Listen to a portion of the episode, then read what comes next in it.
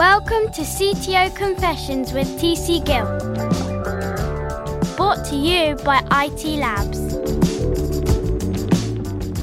Hello, ladies and gentlemen. This episode of CTO Confessions is brought to you by the one and only IT Labs, providing technology leaders with purpose driven development teams for high performance, innovation, and productivity. What more could you want? Please think of us like tech leaders' favourite off the shelf service, providing quality, high performing teams off that shelf. And your host today is me, TC Gill, IT Labs Chief Talking Officer, and I'm speaking from London, UK.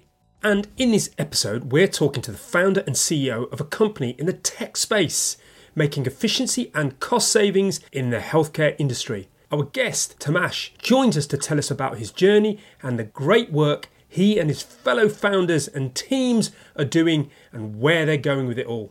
So let's not delay, let's get Tomasz into the space to share his enlightening stories and knowledge. Welcome, Tomasz. Welcome to CTO Confessions Podcast. Thanks for having me. Brilliant. So tell the audience a little bit about yourself. What do you do and who do you work for? Yes, I'm Tomasz. I am one of the three co-founders and the CEO of Xund, uh, which is an Austrian-based health tech company. We're basically developing um, diagnostic algorithms that help healthcare providers to automate and digitize their interactions um, with patients um, using our software as a service product. Fantastic. That's great. And we're going to dig a little bit deeper into that very shortly. Sure. But before we start, I'd, I'd, really like to understand your kind of journey um, of how you've got to where you are now, uh, because you're leading a tech company. How did you get to this point? What brought you to this? Mm. Actually, it was a really, really structured process. As you said, I'm not a tech guy. I'm, I'm a business guy. I'm, I'm, I am the business guy in our founding team. And I studied international management in Vienna and in Switzerland, and then went on to work for McKinsey as a consultant uh, for a few years, which uh, really taught me how to dig into unknown problems and and um, try to come up with solutions for um, really complex um, challenges. But uh, I always had the desire, uh, basically since early childhood, to become a founder. And one of my childhood friends, Lucas, who's now my co-founder, we went to school together, uh, and and throughout our, our, our school years, we're always looking up to the the tech founders in Silicon Valley and said, "And we want to do that. We want to be founders ourselves." Uh, but after high school, you know, we all decided to go our ways. Um, we weren't ready to to to go down founders lane, and um, yeah, after I believe seven eight years um, on on the market, working in different jobs, we said, either we do it now or we do it we will never do it. And we basically spent around a year thinking about what business to start. We looked at more than 100 business ideas from all different spaces um, online food retail um, media um, and healthcare. And and really in a very structured format scored them based on you know how profitable will it be? How much would we love doing it? How easy it is to to to um, you know make it successful, etc. Basically, what we thought how easy it will be back then. Um, you know, remember, neither of us was either a tech guy nor a, a, med uh, guy, so we thought, hey, it cannot be that complex. You know, just to connect a few symptoms with a few illnesses, and then you know you build a nice front end around it, and there you go, you have your billion dollar company. So we uh, we ended up after uh, this year long search um, going for Xund. And yeah, throughout the journey, we learned the obstacles. We we learned the challenges of being a tech founder, being a, a tech founder specifically in the healthcare sector. Um, but looking back, it was probably the best decision we took. I enjoy it every day. Uh, we had a few very deep and low moments, uh, but looking back, you know, it, it gave us so much strength. And you know, whatever happens with the company, hopefully it will be a great success. I mean, I personally view it as a success um, already today, but um, but regardless what happens with the company in the end, just the learnings I took away from it um, are really invaluable. Brilliant. I love it. And, and I'm really curious around that particular point at which you decided that you needed to kind of make that jump, you know, leap off that cliff uh, to become a, a, founder of a company. I mean, what was what was the draw?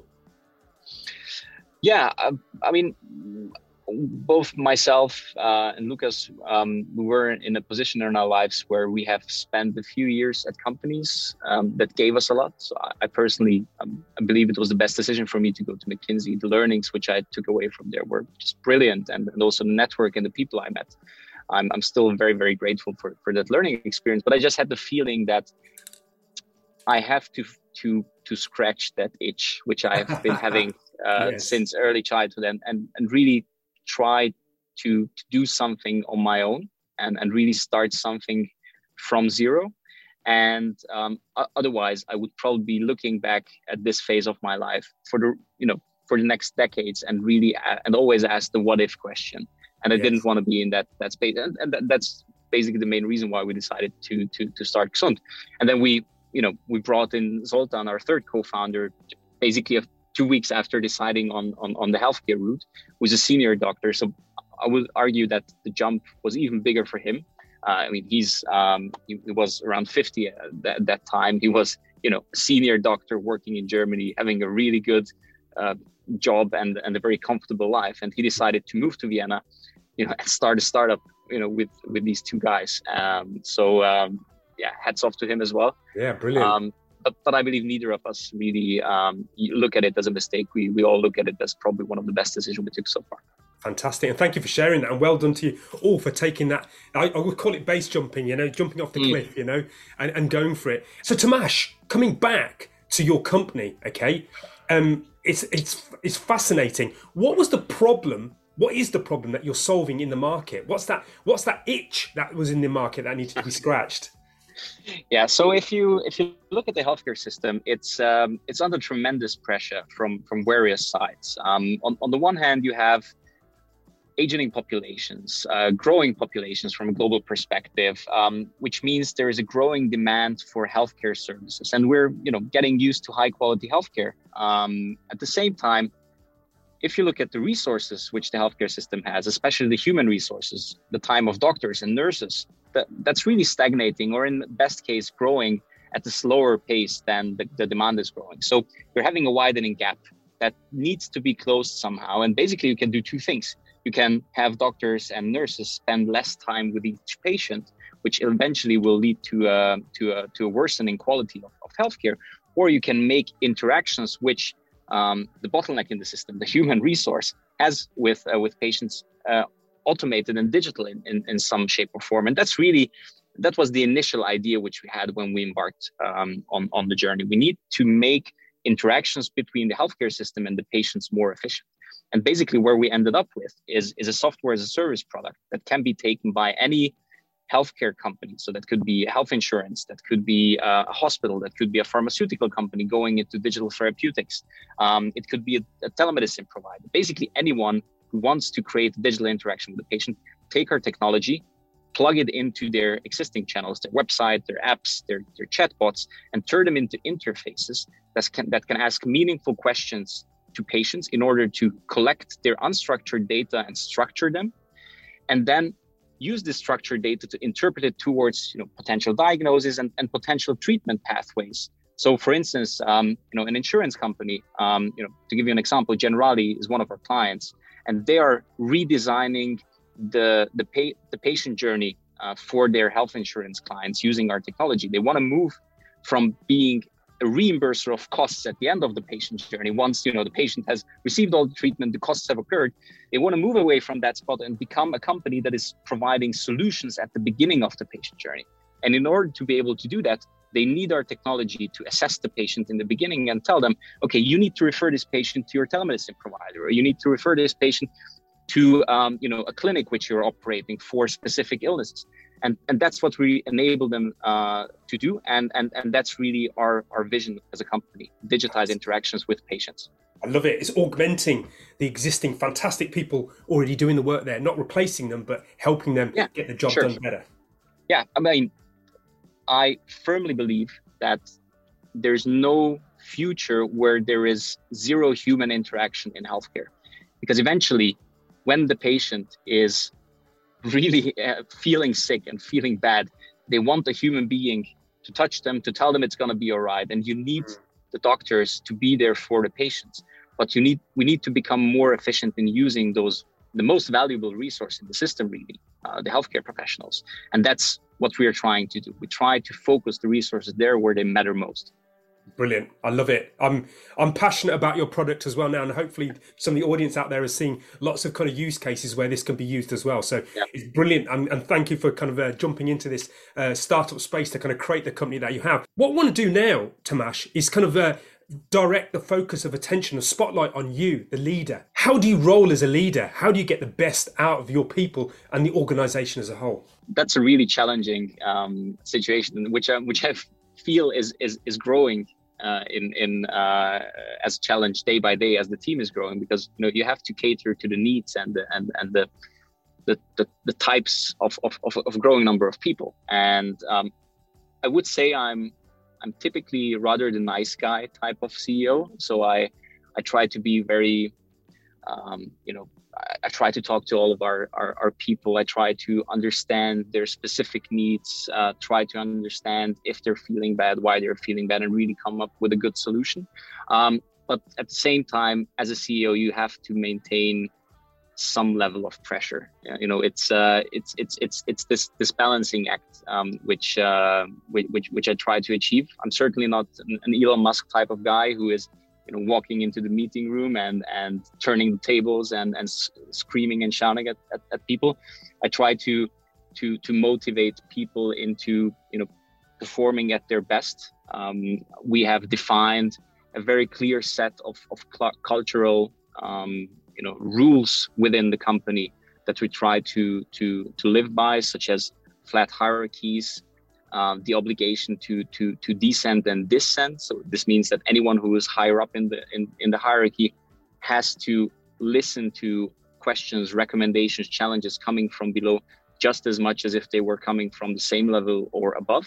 But at the same time, we also hold our people, uh, you know, fresh joiners, interns, um, accountable for speaking up. You know, if they see something which they which they dislike or with, with which they disagree, they really have to speak up and and and and, and tell us what they believe would be the right um, path for us as a, as a company. And you know that's really something i try to to embrace as a leader be open to challenges from from all sides. But eventually you know you're the guy who has to take the decisions uh, because you're the one who's who's who's, who's bearing uh, who's um, having the responsibility on his shoulders. So it's mm. uh, it's a challenging situation but i enjoy it every day brilliant i love it and and leading a tech company uh, you kind of mentioned that you're not what I would call a classical techie, but you yeah. do uh, operate in a kind of technical world or what have you. What's the kind of uh, learning around that? What's worked and what hasn't worked for you? Yeah, it's a, it's a very interesting situation because um, you know we have a number of different departments in our company. We have um, the development team, the, the, the front end developers, the back end developers, the data science team, the, the quality management team, the doctors, and you know if you look at all of those teams and the, and the people working there individually yeah. they actually all know much more than i do about a specific topic that's really relevant for the company so so in in a weird way they all have some sort of an information advantage um, over me. It's really hard for me as a you know somebody with a master's in international management to judge the quality of work of one of our data scientists or, or the quality of work of one of our um, you know backend developers. And um, now we're thankfully in a situation where we have a very strong group of, uh, of team leads who I personally fully trust and, and, and where I can basically outsource the, the, the, the technical side and the, and the, uh, I would say the, the, the professional knowledge side of assessing how a team is doing, assessing how a person is doing. And I can really focus on, on the cultural side and making sure that there's harmony between the individual teams and that the team leads work together and information is flowing freely and we really all work together into a direction which serves the best interest of our customers of our patients and that we as a collective um, succeed yeah that's that's great that's brilliant i i think um, i love this um, I love this varied set of people that you have here. I mean, it's pretty wide range, isn't it? And uh, yeah. I, I, guess what you're kind of focusing more on is the the outcomes that you would like. You know, you see the bigger picture and where we need to go and what's going to make those uh, make it come true. That's a challenge, right? Um, because every individual team within the company has its own goals, has its own preferences, has its own focus area, and um, you know, my goal as you know the, the guy leading those individual teams as a collective is to balance out those needs, make sure everyone gets what they need, but you know nobody is is is overly dominant. We don't tilt too much into one direction or the other. It's it's very easy, you know, to focus too much on just data science or, or, or just the medical side or just quality mm. management, and then you end up with a with a with a tilted company that is is not capable of serving the, all the needs of, of, of, of, its clients. And, and, and that's really the, the, the challenge which I'm facing on a daily basis. Yeah, fantastic. That's great. So, Tomasz, what in your leadership has not worked in the past and you learned from it?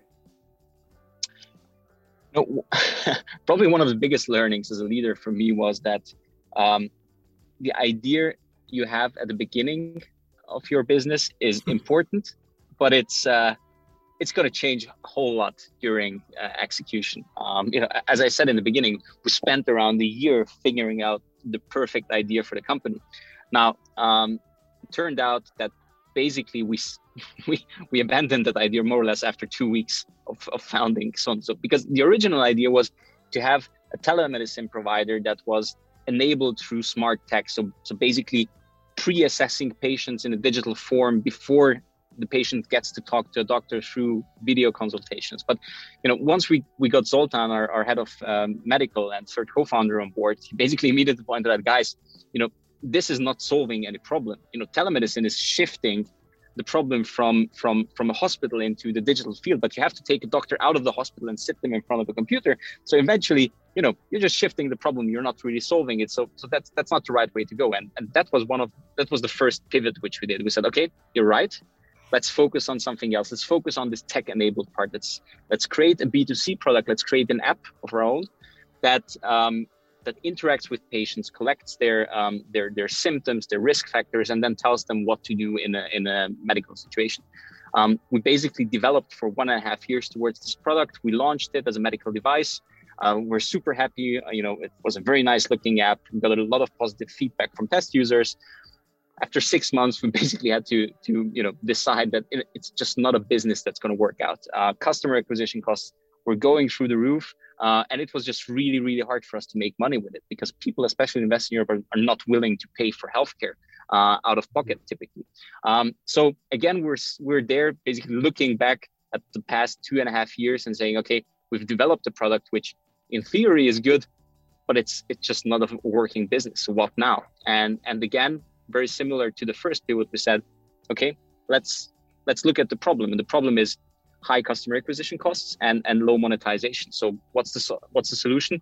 Let's try to take one of the two at least out of the equation. And the solution which we figured out was taking the strong tech which we have developed for a b2c product and package it into a b2b product so we can sell it to healthcare companies who already have the relationship with the patient thus don't have to spend on the customer acquisition costs and can immediately start benefiting from the more efficient digital interactions. And you know that was probably the best decision we took so far as a company. Xund immediately took off. We managed to close deals with companies like the Vienna Insurance Group, largest insurance company in Austria, Generali, um, you know, a few pharma companies. So a lot of really, really, you know, high-profile healthcare companies in Europe. And um, you know, this just shows you um, you have to be flexible and and what might look as a mistake at the beginning so basically us looking back at the first two years and saying yeah. shit we've we've burned a lot of money and a lot of time on something that you know just yes. there's just no no real market for it um, you know we had to just reconsider the approach tweak it a little bit basically just tweak the business model and voila you have a company that's going through the roof Brilliant. So um, that's that's that's really the major learning for me. Uh, you know, mistakes are, are, are not always what what they seem in the beginning. Sometimes it just takes a few twists and tweaks, and and you can turn a mistake into a success. Yeah, I love it. A great, beautiful pivot. I kind of reminds me of a dance floor almost. You know, this was almost like a pirouette. You know, you kind of you did your spin and you kind of like went in the new direction. And and I guess you know, being in business, it's like a dance. So on the subject of pirouetting and pivoting, okay, I'm just looking back at my years of software engineering myself and getting decisions kind of uh, permeating down from the kind of uh, the higher echelons of the organisation, saying we're changing direction. How do you manage that? Yeah, I mean, people don't like this these kind of pivots. I mean, I don't like these kind of pivots either as a leader because it, it always involves pain, it involves sleepless nights, it involves uh, money burned and and and new you know cash needed in order to to to uh, get the, the, the, ship rolling towards the new uh, destination. Um, but but here I believe again the cultural aspect um, that I've talked about previously of hiring people and putting a big focus on, on on hiring people that that that have an entrepreneurial mindset and that really believe in the vision of, of as a company, it really pays off because you know through these these transparent processes, through these flat hierarchies that we had, we basically sat down with every individual team, you know, explained the situation we were in, asked for their ideas on, you know, how they view the situation, what we could do in order to to to become more successful. Are they in line with um, with the strategic pivot that we're taking? And you know, even though the initial reaction of many team members, both from the tech team, tech team, but also especially from the from the medical team, from the doctors, who saw this as kind of like, you know, a bet- betrayal of our original vision of, of, of providing an app to every individual patient, you know, irrespective of, of, of where they live and, and who they are. Um, but but once they once the team understood that either you know we figure out a way in order to make this work as a business, or the company is simply going to cease to exist and and we, we're not going to be able to reach any of our goals it pretty much convinced everyone that even though it's painful even though it's not what we are looking for from the first uh, place you know this is the right step to take as a company and once we had that collective agreement within within the team that this is the way to go i personally believe there wasn't a single person who was who was unhappy or or or, or really frustrated about the new task, new direction that, that the company is taking it. And in fact, uh, I believe we haven't lost a single person um, due to any of these strategic um, pivots, which uh, which uh, I believe is looking back quite surprising, but but it it really um, shows how much it pays off to hire for culture and not just professional qualities. Excellent. I'm going to send a high five to all of your team and all of your organisation for being being great dancers on the market dance floor, yeah. you know, kind of thing. So well done to all of you on that one. Yeah. So, um, as a as a leader leading a tech company, what keeps you up at night, Tamash? A bunch of different topics, and actually, the topics are changing as the company is maturing. In in in the beginning, in the first few years, we were basically bootstrapping for the first one and a half years. It was very concrete existential threats, you know, personal existential threat. How am I going to pay my rent? Uh, how, right. how, uh, how am I going to, you know, tell my wife we're not going on holiday this year uh, again?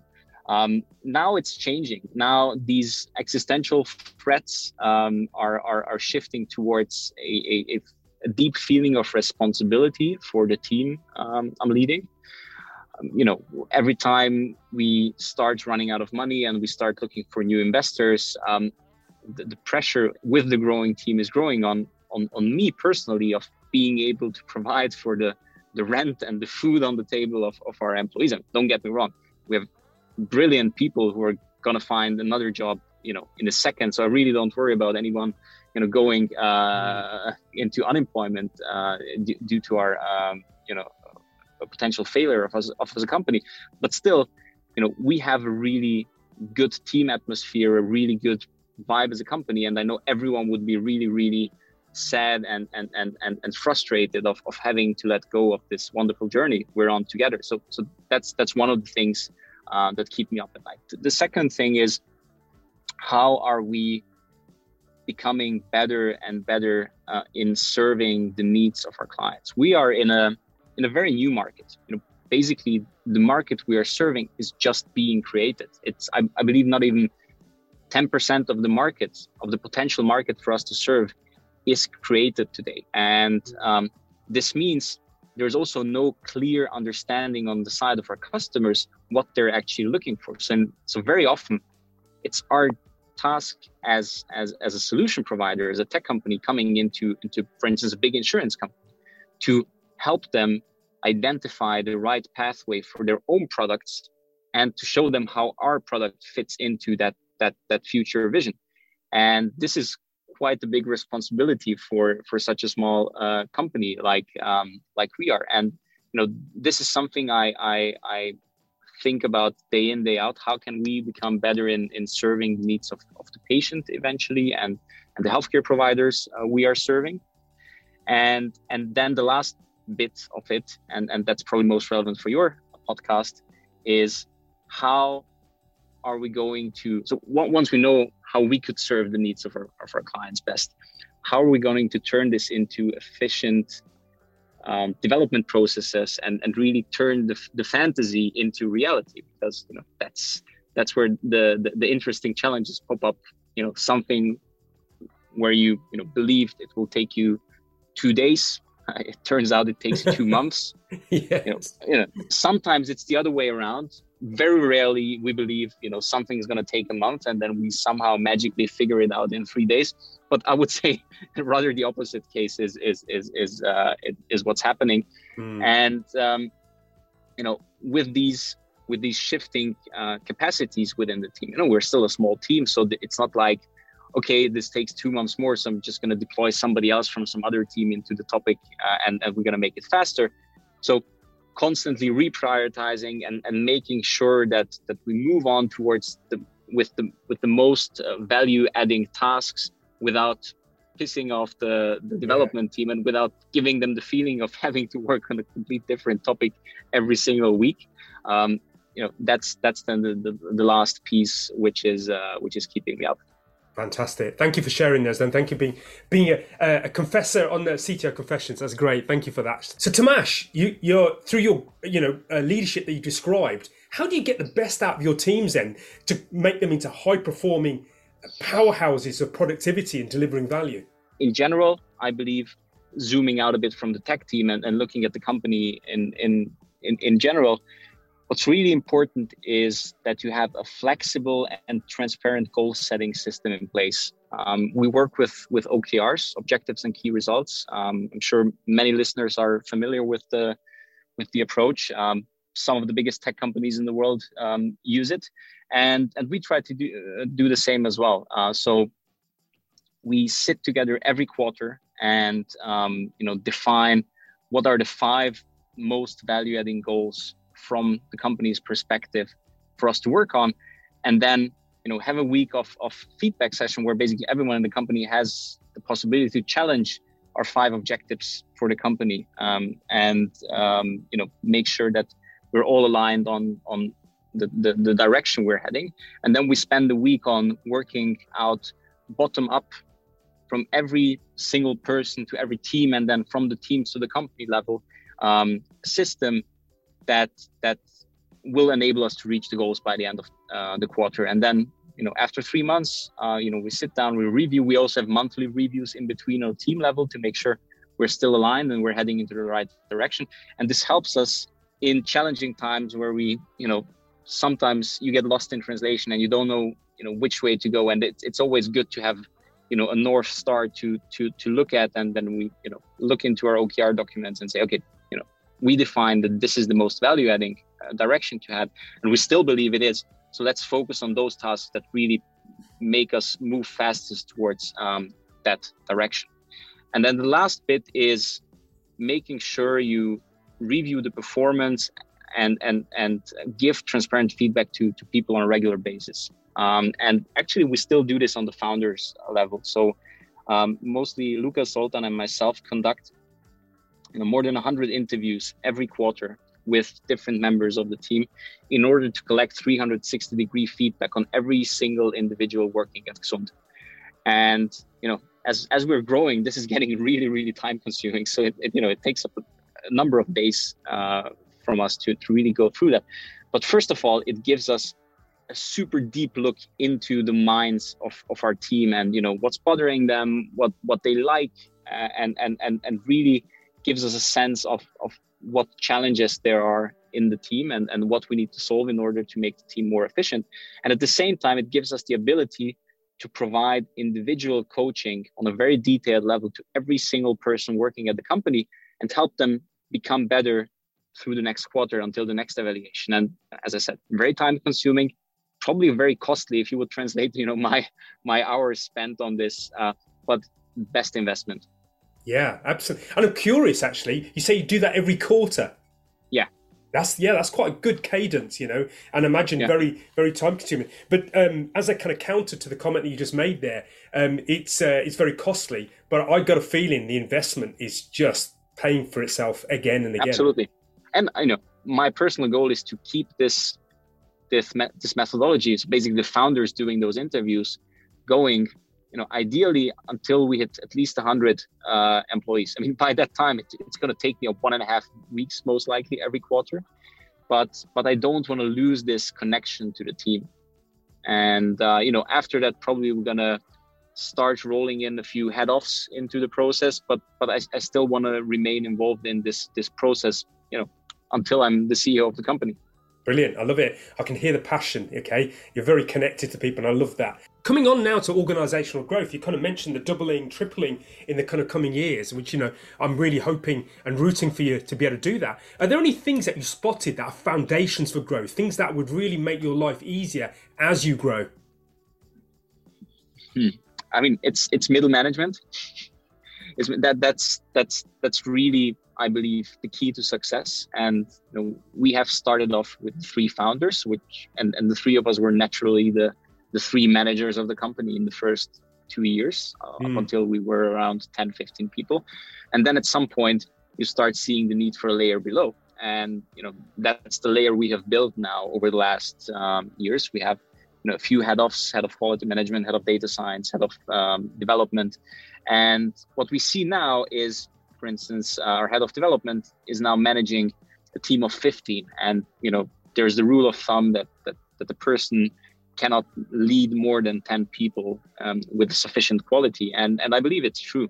So we are now in the process of defining the layer below him. So that would be you know from from an organizational perspective that would be the third fourth layer of of, of management. And having those layers in place before you start scaling the number of people in the organization is i believe the key to success. And having people there who have been with the company for a sufficient amount of time have been soaking up the culture for a sufficient amount of time know the ins and outs of the product the challenges the way we work is key in order to you know make scaling efficient. Because otherwise you can very well end up in a situation where you double the team size but the efficiency of the team you know maybe just grows or, or, the, or the output of the team maybe just grows by 20% or 30% because even though you have more hands you know they're just you know running around unguided because there's no system and, and and and management in place Yeah, that's great. I think that's a really good one to middle management. I think middle management get it hard,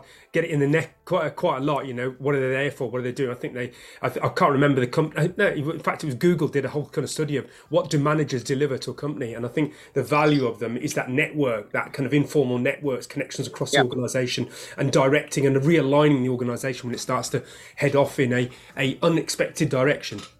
I mean, in my opinion, it's it's all about making sure that the layer above has sufficient capacity on focusing on the most value-adding tasks, and, and probably it's not the most value-adding tasks to do, you know, code reviews for the the, the new full stack developer intern. Um, Yeah. You know, it's prob- Yes.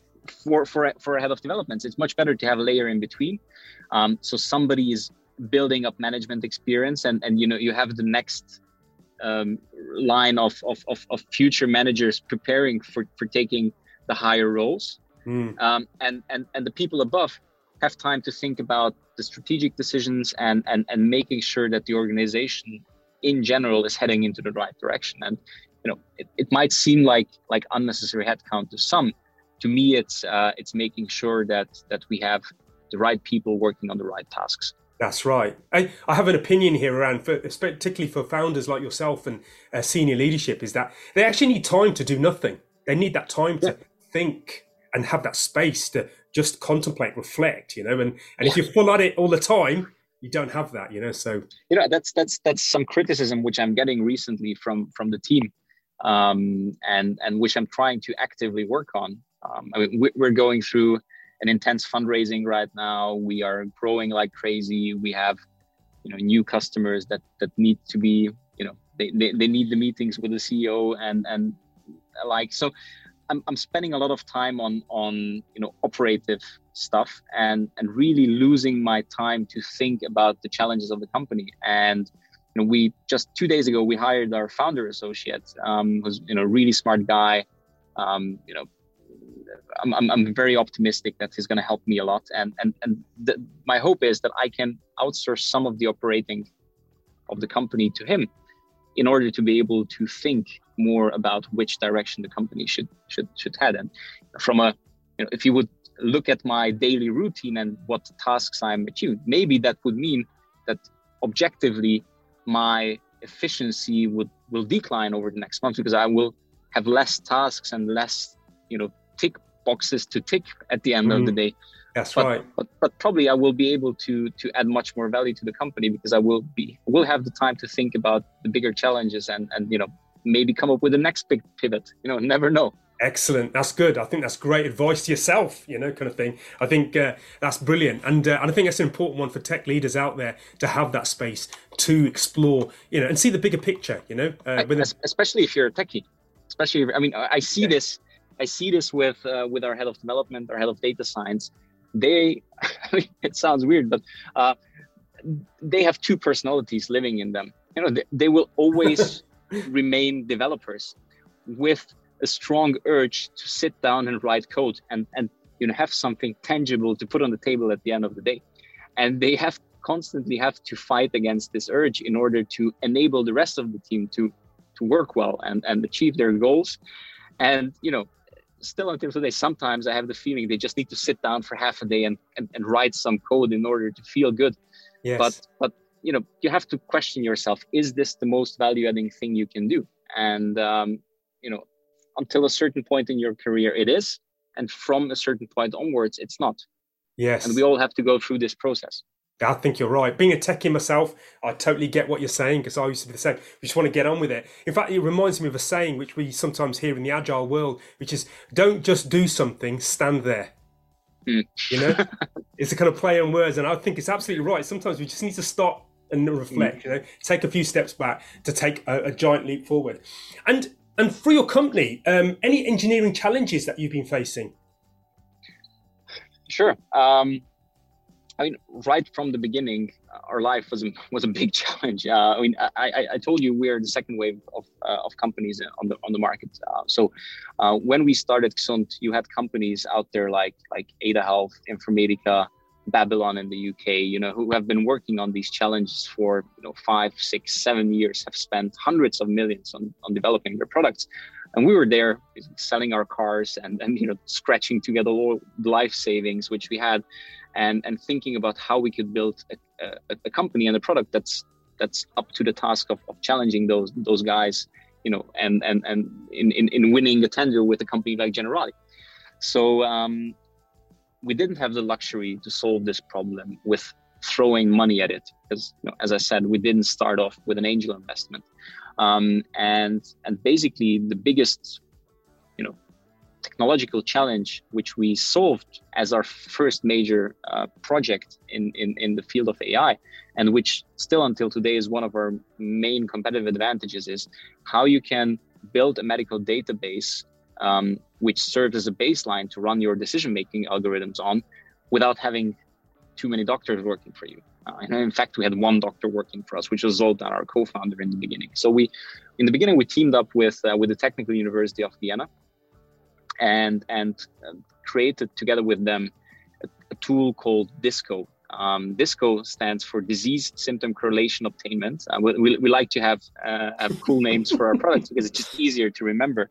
And basically, what DISCO does, it, it uses um, natural language processing in order to read millions of medical publications and, and, and discharge reports, and basically texts which contain a lot of valuable medical information, but in a format which is unusable to run decision making algorithms on. And, and you know, DISCO reads those papers and extracts correlations between symptoms and illnesses and risk factors and, and profile data and, and basically creates a raw version of a database entry, which then our team of doctors only has to review and, and annotate and make sure the quality is right. But it's a much more efficient and, and objective process of creating a database. And, and, and this approach has enabled us to be so fast to market and so efficient in using our, our, um, uh, our investments so far. And, and we try to maintain this mentality now um, also with um, basically everything that we do. We we every time somebody starts at the company, we we share them we share with them a vision document which which we have written, which you know talks about the flat hierarchies I've already mentioned, talks about the medical vision that we have, and also talks about the tech vision that we have. And um, here we basically you know use this example of, of creating disco as, as a guiding star again to tell people whenever we face a challenge as a company even though you know we might have more money now. And you know maybe in, in two years we're going to have a few hundred millions in our uh, in our bank account to spend. But still if we face a challenge our first reaction should be okay let's throw some money at it at it and it will be solved. But let's try to be creative and let's try to think about some some technical innovation that can help us get closer to a solution. Maybe not 100% but get somewhat closer to the solution before we you know start hiring new people or, or, or, or building up new teams in order to solve that, that that problem for us. At the same time this only works if in those areas where they are high quality um, state of the art solutions you know you just take those state of the art solutions and use them because there's no there's no need to reinvent the wheel every time you do something. So if, if something is good on the market just take it and use it and if there's some major challenge which we face where there's no solution out there in the market, then let's really try and think about some some some engineering innovation that we can use in order to outsmart the market again, like we've done in the past. Wonderful. I love it. I, I love that. That's excellent.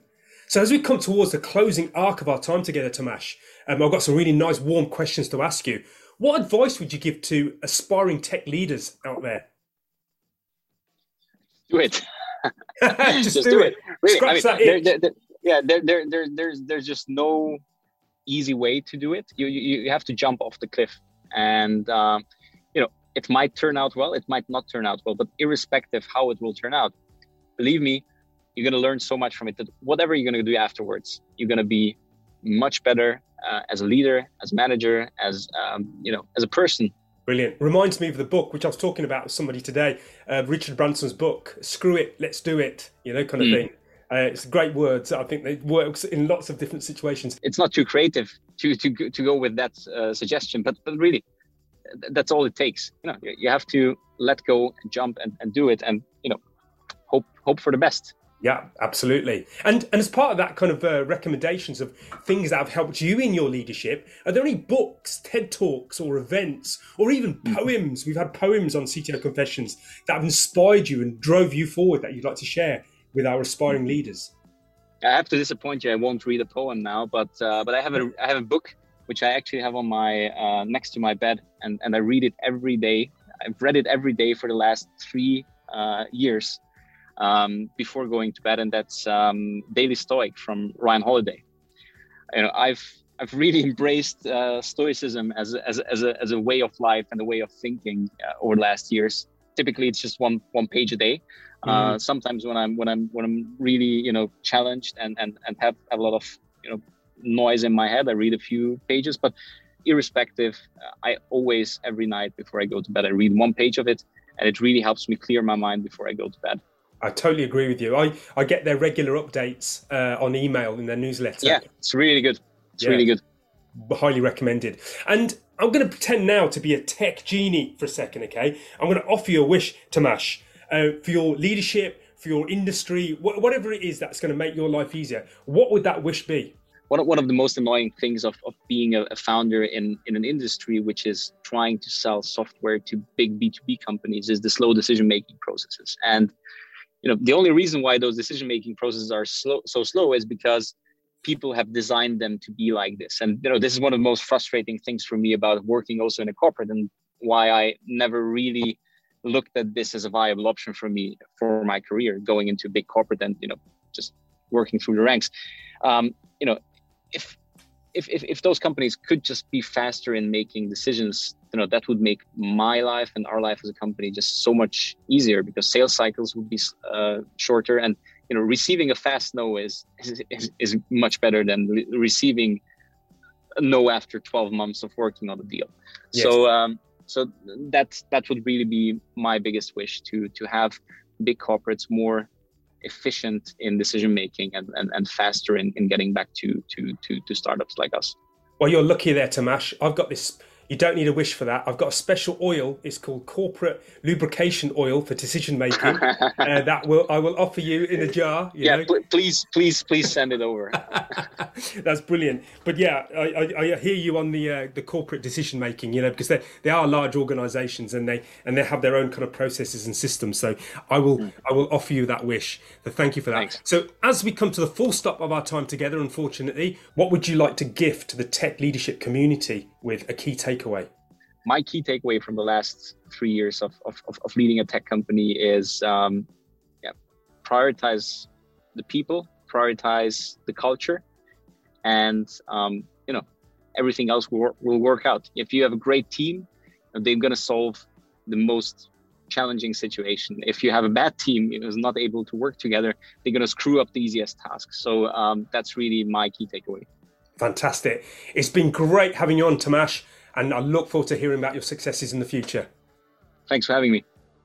Well, that was a great conversation with Tomasz. I love the automation and digitization work he and his team are doing to make interactions with patients more efficient, cost effective, with better outcomes through their software and service products. Another great example of how tech can make a great difference by augmenting scarce resources so those valued and time stressed experts can do what they do best, which is caring for people. So, what were your key takeaways? These were mine. Number one, it was Tomasz's comment around prioritising people and prioritising culture first. With those in place, you've got a much higher probability of success. My second key takeaway is around making people passionate about the work they are doing. Explain to them the why, align them to the vision, get them to understand the difference that their work is going to make with the end customer, and in this case, people that need to be cared for. My third and final key takeaway is around scratching that itch. That's right, if you have an urge, exercise a movement in the direction of getting that itch scratched so that you make those ideas in your head and those urges you have to create something happen. As Richard Branson would say, screw it, just do it. So thank you for your time, Tomasz. A great conversation on and offline.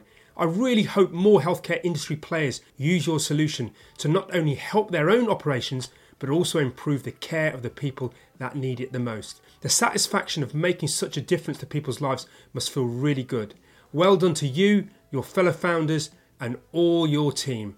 I salute you for creating a great solution that's much needed in the market. A huge thank you from me and the IT Labs team. And finally, remember to subscribe to CTO Confessions podcast and IT Labs newsletter, where you get regular tech articles and invites to the IT Labs webinar series. URLs for this can be found at the bottom of this page we are consistently creating material to create, nurture, and support a community of tech leaders. And of course, if you want to know more about IT Labs services, including our Teams as a Service service, please don't hesitate to get in touch. As mentioned in the intro, please think of us like tech leaders' favourite off the shelf service, providing agility, high performing teams off that shelf with a wide breadth of skill and knowledge. Well, that's all, folks. Look after each other and keep safe. Wishing you all a good day or evening wherever you are in the world from all of us here at IT Labs. Live long, live well, and prosper until we meet again on the next CTO Confessions podcast.